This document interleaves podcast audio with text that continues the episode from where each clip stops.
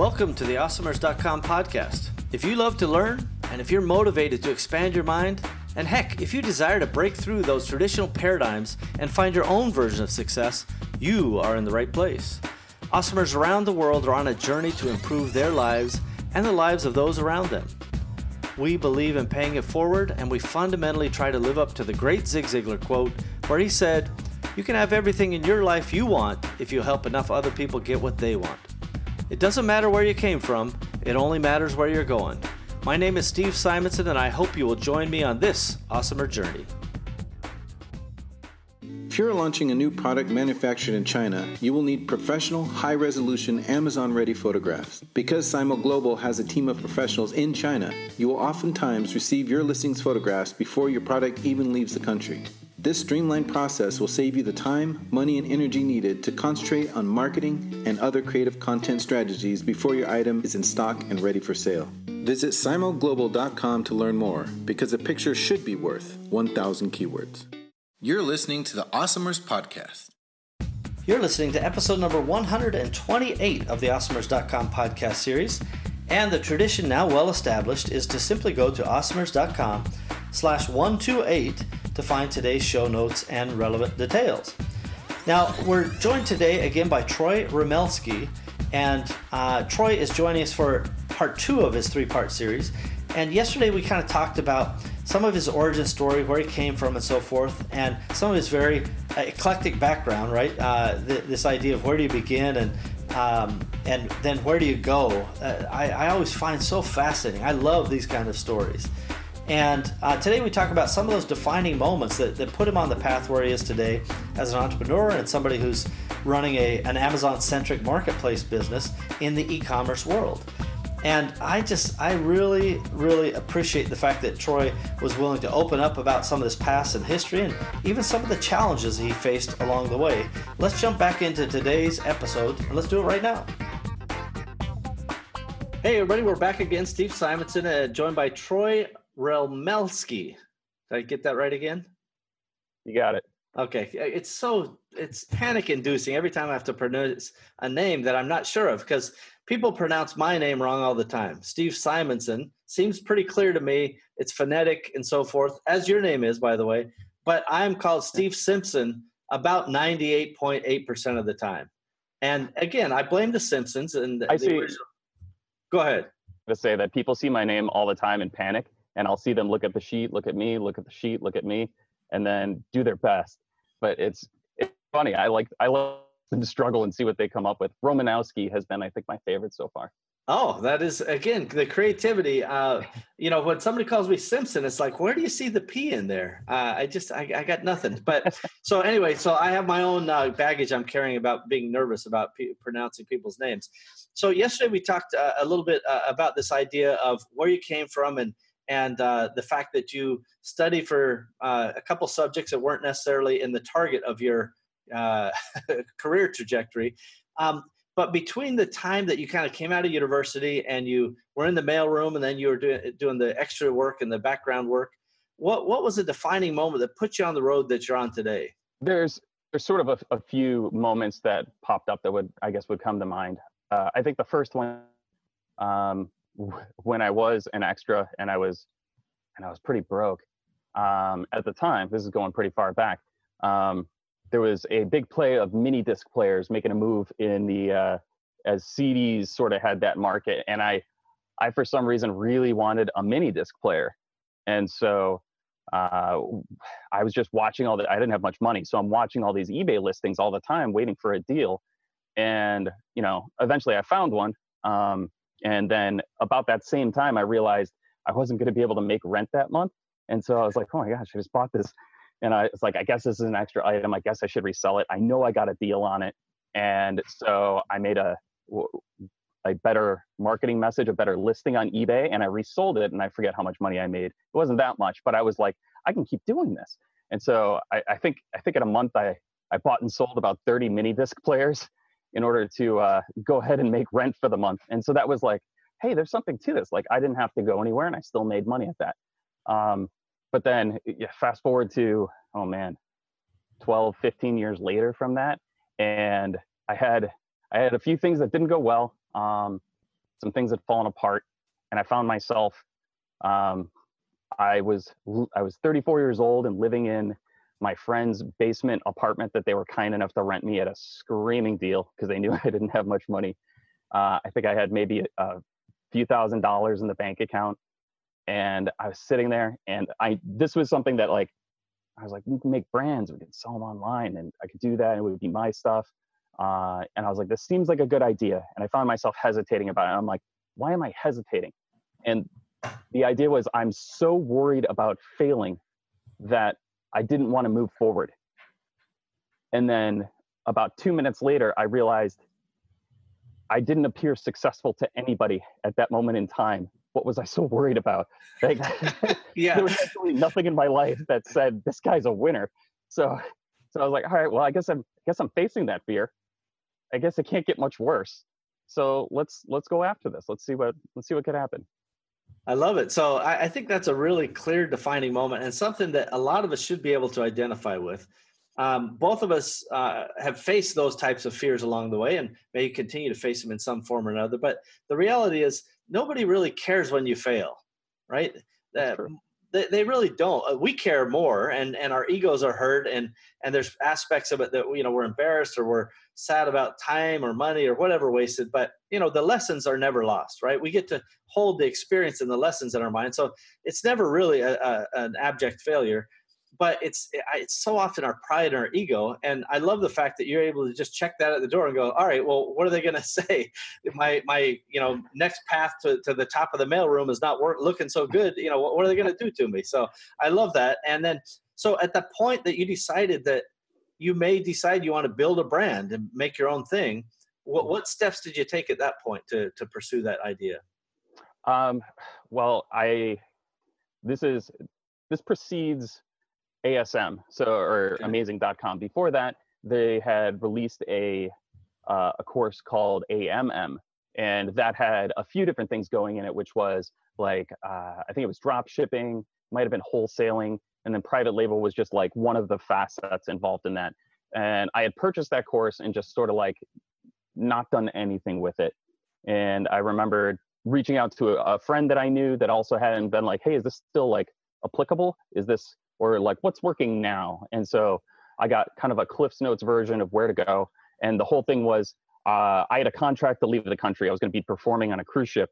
And so uh, i had six weeks eight weeks to sort of like get things together before i was you know off on this ship and didn't know what was going to happen.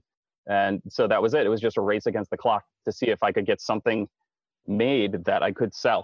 And as as luck would have it it, it just started I get arrived at FBA a, a, couple of days before I was leaving, and so we made our first sales when uh, I don't know I was out of the country somewhere. I love it. So I first of all I love that deadline. Right, it's a it's kind of a self-imposed deadline, even though it was connected to a uh, another activity, but. Mm-hmm. That deadline pushed you to kind of just um, we're just going to execute. We have to because we have no choice. Yeah. Um, even if people need to make a fake deadline, I think that's a good idea. You know, just go, hey, we have to do it by this day and rally your resources around it, it's always a good idea to to kind of cross that uh, emotional bridge and cross that productivity bridge. And now I can only assume, uh, doing the math on our prior conversation, that you're going to perform in the mailroom on the cruise ship. Is that what was happening? kind of. Uh, I mean, that's pretty much where you where you sort of live. You're uh, you're definitely. Well, I was lucky enough that I didn't live below sea level. Like I had a portal, and you can look out, and the water's right there. But oh, yeah, wow. did the water ever go over your window? Oh yeah, sure. Yeah, oh, yeah. I mean, you're like you're like in the bowels of the ship, but. Yeah. Uh, so uh, as a performer, now I actually do know what you were doing on the ship, but share for the audience out there who uh, don't they don't know your history, what you were doing in your performances. Okay, so my my background growing up, I was a a gymnast, and so uh, it kind of it lend itself to then um, going on to do aerial performances. So uh, people compare it like Cirque du Soleil type stuff. And my performing partner uh, is now my wife. Um, we we were like we met and we had a lot of fun doing some other shows together. And we were like, hey, we should uh, we, we should put something together and then take this thing on the road. And that was kind of that was kind of what we did. But yeah, so my wife and I were performing aerial um, for the shows on a on a cruise ship. I love it. Yeah, and for those uh, who've been on cruises, some of these shows are extraordinary, and to me, it's even harder on a cruise ship than it would be on a land base. Not to mention the the repetition that you have to do and the the pace that you have to keep, but those ships they move around, and that that can't be good for balance. Uh, how did that work? I've always wanted to know. Uh, there's there was a few times where we were like dangerously close to like crashing and burning, uh, because th- we would also do a certain amount of dance and lifts and stuff like that. And if the ship is listing really hard, uh, and typically the theater is in like the the bow of the ship, uh, where it's just it's just much worse. Um, yeah, you find yourself kind of like spiraling off to the side of the stage and you're like, oh, I got to move back to center. Or like they were actually kind enough that when the ship was really rocky, the production manager would come to us and say, is it too dangerous for you guys to perform today? And we had to make that judgment call.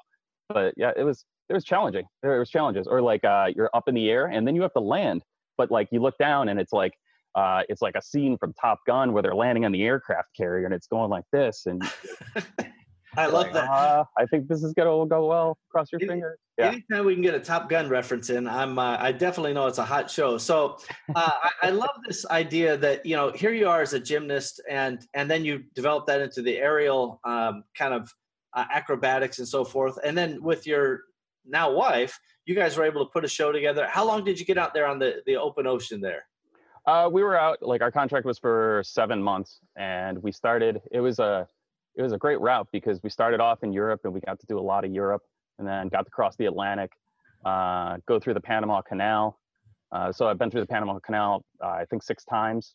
Wow. And then we did like all of Central America and then all around South America, Antarctica. Um, so I've been to, I think we, I think we counted it up to a little over 30 countries we were we were able to get to on that tour. It was that is so cool. And I suppose you know, unlike the guys uh, serving the the coffee and the the dining uh, where they are working seven days a week, you probably didn't have quite as uh, rigorous schedule. So maybe you got to enjoy a couple of those stopovers. Yeah. Oh yeah, yeah. It was. Um, I mean, for all the jobs, for all the grunt work and horrible jobs I've held in my life, this was like this was a gift because this was uh, like the average length of a cruise or was about two weeks. And so what that meant was, you know, 14 day cruise, we performed four days out of those two weeks. And so luckily for us, it was, uh, they would sandwich them all together. So we would have 10 days off, work four days, 10 days off. And oh, even, nice. even better for us, we got married right before uh, we went out on the ship. And so this was like, this was our seven month honeymoon touring around. I love it. That, that's really cool. And at the same time as you're getting married, you're going off on a cruise around the the, the globe, as it turns out. Mm-hmm. Uh, you also started this little brand and, and mm-hmm. and put product into Amazon, and it started selling while you were on the high seas. Yeah, started selling uh, while out on the sea, which meant uh, for anybody who's been on a cruise ship, they know that uh, you got to pay for the internet out there. and especially for the crew, they're, Even they're not guys so on the crew yeah. had to pay. Wow. Yeah, you got to buy block, or at least at, at, that time you had to buy blocks of time in minutes, and so I think I was paying like 11 cents a minute um, in order to use the internet. So there's not a lot of scrolling your Facebook feed or watching YouTube videos. It's uh, it's a little more strategic uh, in what you're going to do. And then it was like every time every time we would go to port, it was like try and find a coffee shop with halfway decent Wi-Fi and maybe download a few things and stuff like that. But it was it did wonders for my personal productivity because I, I would sit there with like a pen and a paper and make a list of everything that I had to do. You log in and try and do it as fast as you can. Um, and also, like especially off the coast of South America or like bad weather and stuff like that, the the ship's sort of satellite relay doesn't necessarily yield the world's greatest internet connection. So uh, some frustration at times, but uh, hey, made it work. Made it work. I love it. Well, I do think it's actually a fun productivity hack to go, hey, you you have eight minutes of internet today. What are you going to do with it? And yeah. uh, really be thoughtful about that. Uh, I definitely have been on a number of cruises, although I think it's getting cheaper and more accessible and, and even better internet. This last one I went on a cruise here uh, just in the last couple months uh, with my kids up to Alaska.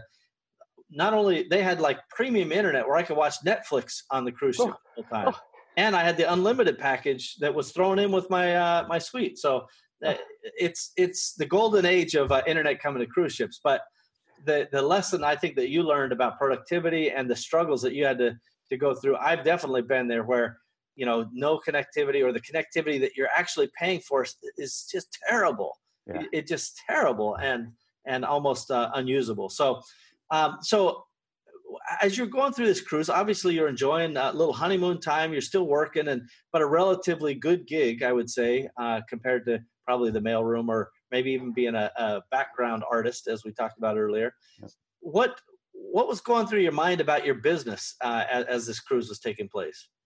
Uh, well, the whole sort of self-imposed deadline was uh, in seven months when that contract is up. I didn't want to have to take another job. I wanted to be able to step off the ship, and that's it. I just wanted to support myself. Like at that time, I mean, I turned I turned 35 on the cruise ship, and I think the next oldest cast member to me was 27. so it's like I was there with a lot of people that like this is their first job, you know, and they're you know it's fine. It's like summer camp, you know, it's like a, a getaway, but it's not really. Eh, it's hard to live your life on a cruise ship, and it would be even harder. That my wife and I definitely wanted children. It's it's not the place to uh, have small children and try and raise a family, and so that was all right. Know, like to get us to the next stage of life, like I got to do this, or or I'm gonna have to like go and take some job when I get back. And it was just something I didn't want to do. So you know, come come hell or high water, I was gonna make it work. I love that discipline. Do you think that eh, some obviously being a gymnast and being a very accomplished gymnast and acrobatics uh, person, as I as I know you are, was some of that discipline that you put into the working out and the regiments that you went through? Does that parlay itself into the business world by setting these deadlines and other types of things?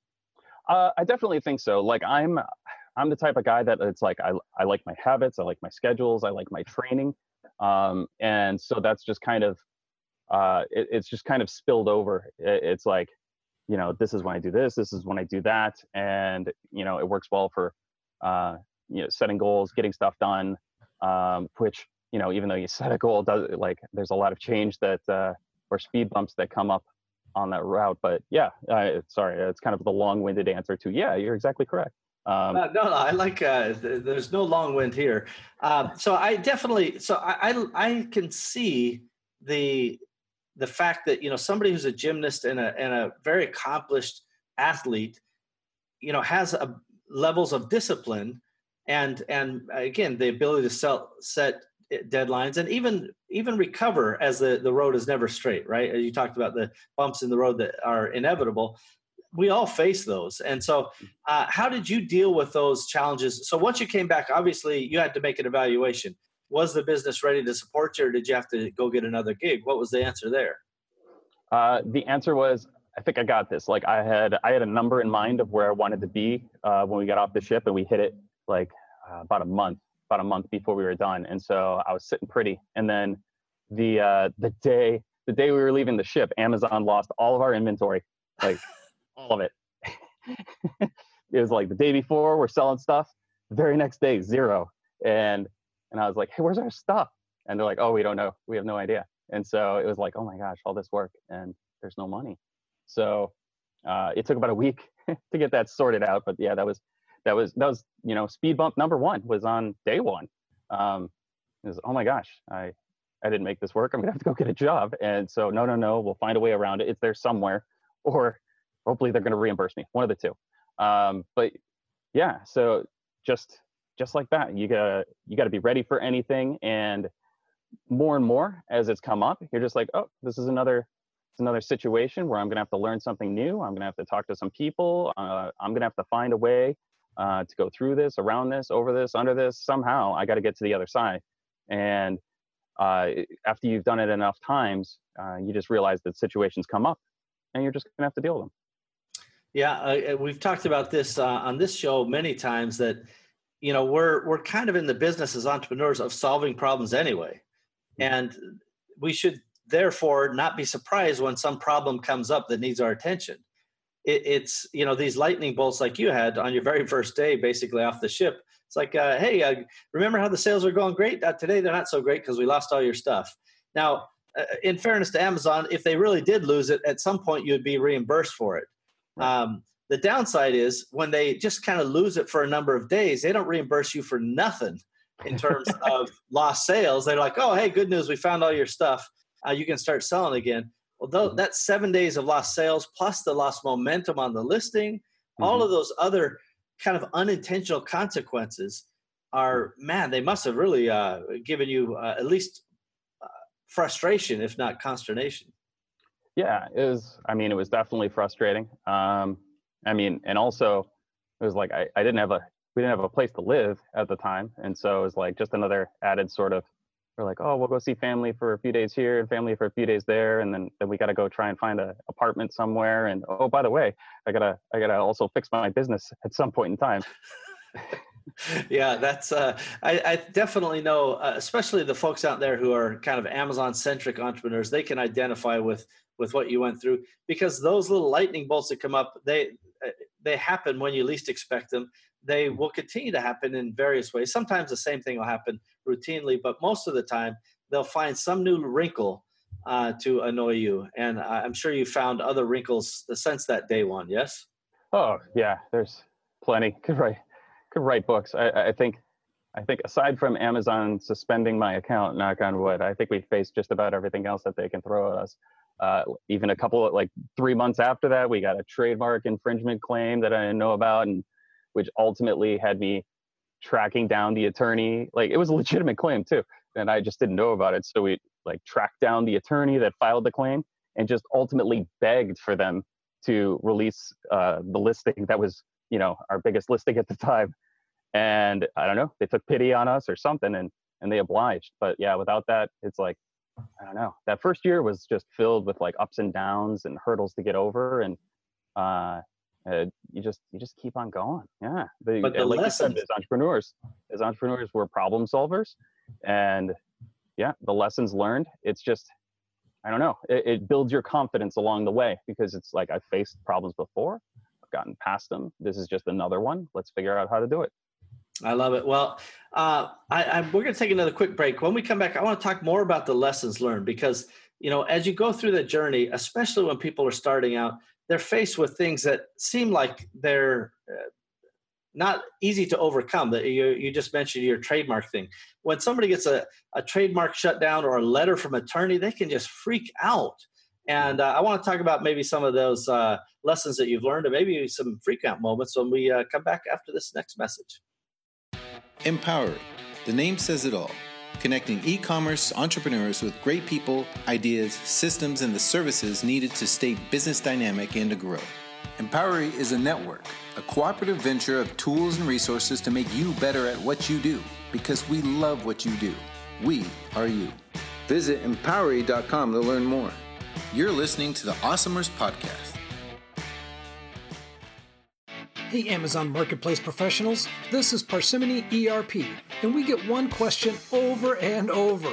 Can you please tell me exactly what Parsimony does?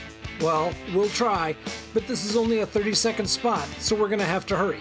Connect to your Seller Central account and pull all the new orders. Enter the orders with all customer data. Enter all of the Amazon fees and charges. Store them at the item level. Generate profit and loss reports at the SKU level. Automatically generate income statements. Handle multiple companies. Handle multiple brands. Handle multiple currencies. Facilitate budgets and forecasts. Store all customer interactions in a sophisticated CRM system. Manage your supply chain. Project and task management. Maintain an audit log.